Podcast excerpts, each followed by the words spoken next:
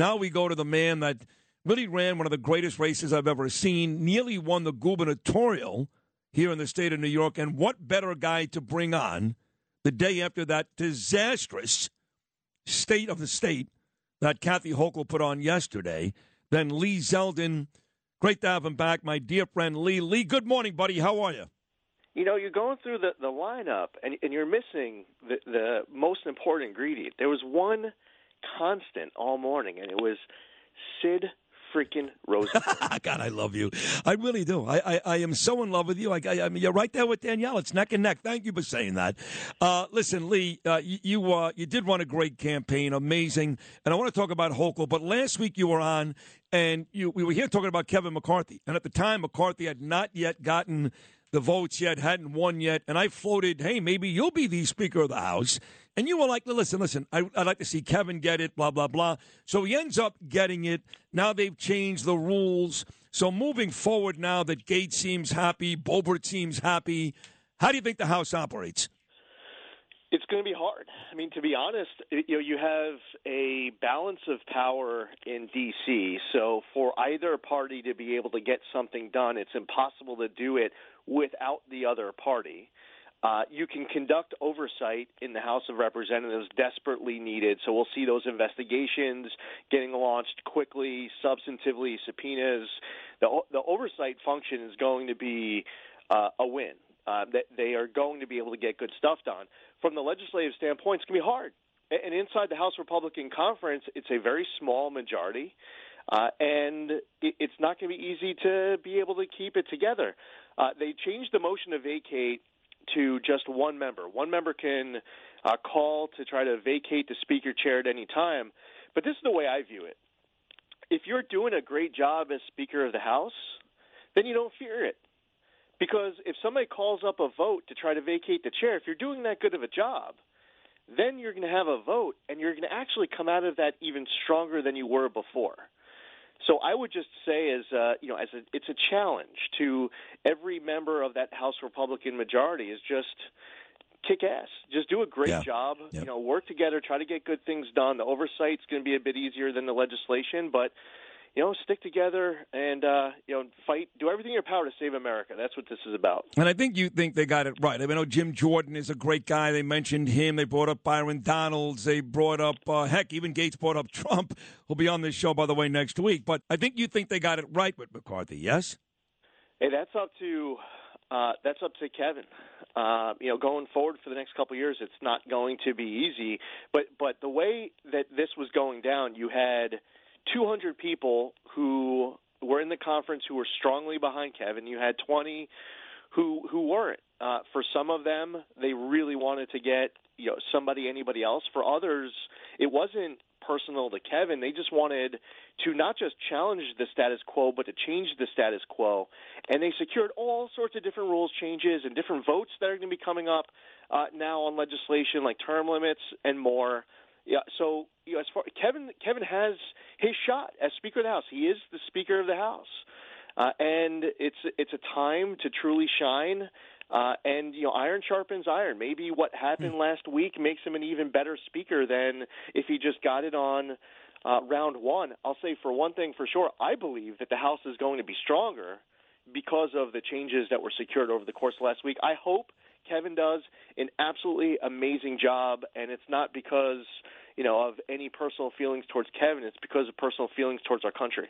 This is uh, the great Congressman Lee Zeldin, who should be governor today. He ran an amazing race. Mathematically, had no chance of winning, yet almost won which is a testament to the campaign that Lee Zeldin had and the way he ran that race with class and dignity. But Kathy Hochul, the Wicked Witch, she did win. Yesterday was her state of the state. I had John Catsimatidis on earlier. He said he was very disappointed she didn't spend more time on bail reform. In fact, everybody I have spoken to said they were disappointed she didn't spend more time on bail reform. I imagine Lee Zeldin feels the same way. Oh, absolutely. You know, she's trying to get away with just simply saying rhetorically, uh, we need to look at improvements.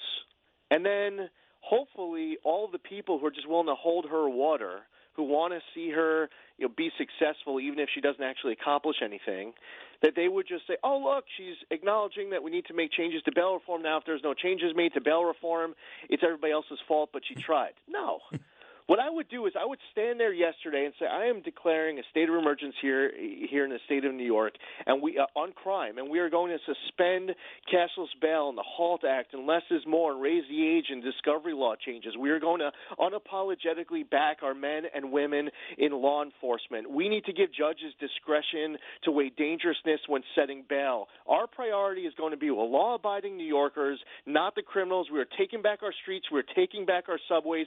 Enough is enough enough the people of New York have an Albany that has their back again, the law abiding New Yorkers, that is. Now, instead of doing that, because you know Sid Rosenberg knows what to say, Lee Zeldin knows what to say. If you actually want to lead and, and, and make this city and this state safer, but instead she says that we need to look at any possible improvements. Next topic. That doesn't work.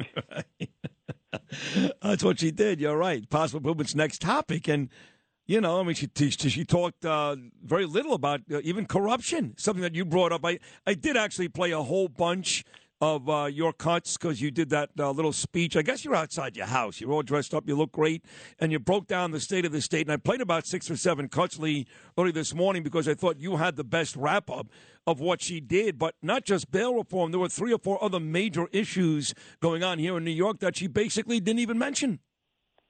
Yeah. What about our, our schools, improving the quality of education in our schools, lifting the cap on, on charter schools, kids stuck in multi generational poverty having access to a better performing school. Where, where's that? I mean, wh- you, you know, you talk about housing. Her housing plan is actually an assault on the suburbs. Hmm. I mean, she's talking about uh, basically anointing herself as town supervisor, county executive, emperor and more, giving herself all of these titles. If if some local suburb that didn't vote for her, I mean, listen, she's targeting Long Island. She got creamed on Long Island. So because you, you just you could see it on her face. You go back and watch the video of the State of the State yesterday, and she's a, she's recognizing these other elected officials. She's going through the other Democratic statewide elected officials, and then Carl Heastie and Andrea Stewart Cousins and People Stokes.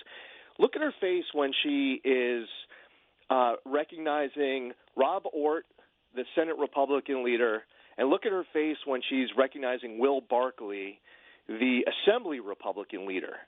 And she has that look of disdain. Yeah, and it yeah. wasn't that, but, by the way, these are good people. Yep. Like, yep. I, you know, I, like I would be, you know, recognizing all these folks, Republican, Democrat. You're just acknowledging the the different leaders. It's the beginning of the speech, and you go hit the ground running. But I, I, there's an act of retribution here that's part of the agenda.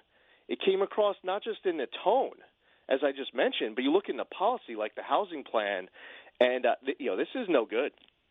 I know, and then Letitia James, Antonio Delgado. I mean, God, you had a great one with uh, Alison Esposito. You guys were such a great ticket. Michael Goodwin, his story today in the New York Post was about Hochul, Lee Zeldin. He says, real message, escape from New York. You talked about that in your piece you did after the uh, the wrap up yesterday.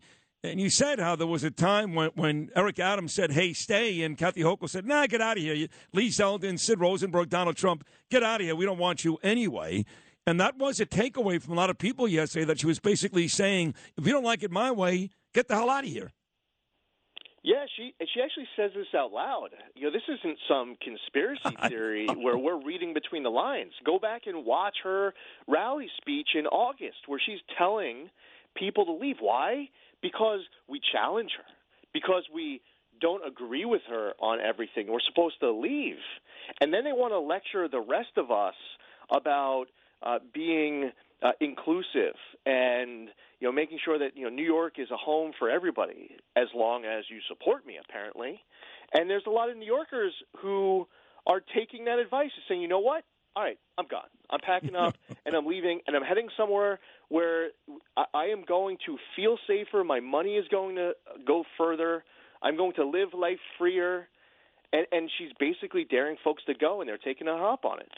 I want to ask you about Biden on the way out, Lee. The you know, the report comes out that he's got classified information, stuff on the Ukraine, stuff on Iran. He's had it there for like seven years. He's not that far removed from blasting Donald Trump on 60 Minutes for the Mar-a-Lago raid. And then we find out this putz, he's got stuff there for six or seven years. He claims I didn't know, blah, blah, blah. He's a liar. Uh, what do you think about this? Uh, I know much less in terms of document numbers than Trump, but he had them nevertheless. What are your thoughts on Joe Biden hoarding these documents? Well, this is the problem with the, the double standard alert, the the hypocrisy that people are going to be looking for when you're going after Trump in the Mar-a-Lago raid my first thought was, man, I bet you that President Obama left the White House with documents that you might say are classified. President Bush before that might have left the White House with documents before that that you would say are classified. The, the President of the United States uh, has an ability to be declassifying information on their own. And the idea and we all know what happened with Hillary Clinton, right? With the, that investigation right. and the servers and the, and the mishandling of classified information. Like, this is all about a derangement of trying to just take down Trump. And in it, it ends up warping your mind of analyzing it multidimensionally, where you're saying, hmm, I wonder if I'm going to get proven to be a hypocrite in really short order. They don't do that check. So here they are, and they're playing the clips of Joe Biden just absolutely offended by what was discovered in Mar-a-Lago. And then, sure enough, as you point out, you have this new story of he had his own documents that left the White House. And, and by the way, I'm not surprised by that. I wouldn't be surprised if other presidents and vice presidents left the position and they had some materials but the idea that you're going to like start raiding Melania's closet and go through the bathroom and you know, the, the, whole thing was just so over the top. It really was. FBI team, SWAT raids, and, and I think I read somewhere that they know for a fact Obama's got boxes and boxes and boxes of documents, which you could bet a lot of that is classified too. So you're exactly right. Uh, every time you're on, Lee, you're better than the last time. You really are great. Thank you for coming on on short notice this morning. As always, a grand slam home run. I love you, Lee Zeldin. Thank you so much. Yes, sir. You're the man. There he is, the great Lee Zeldin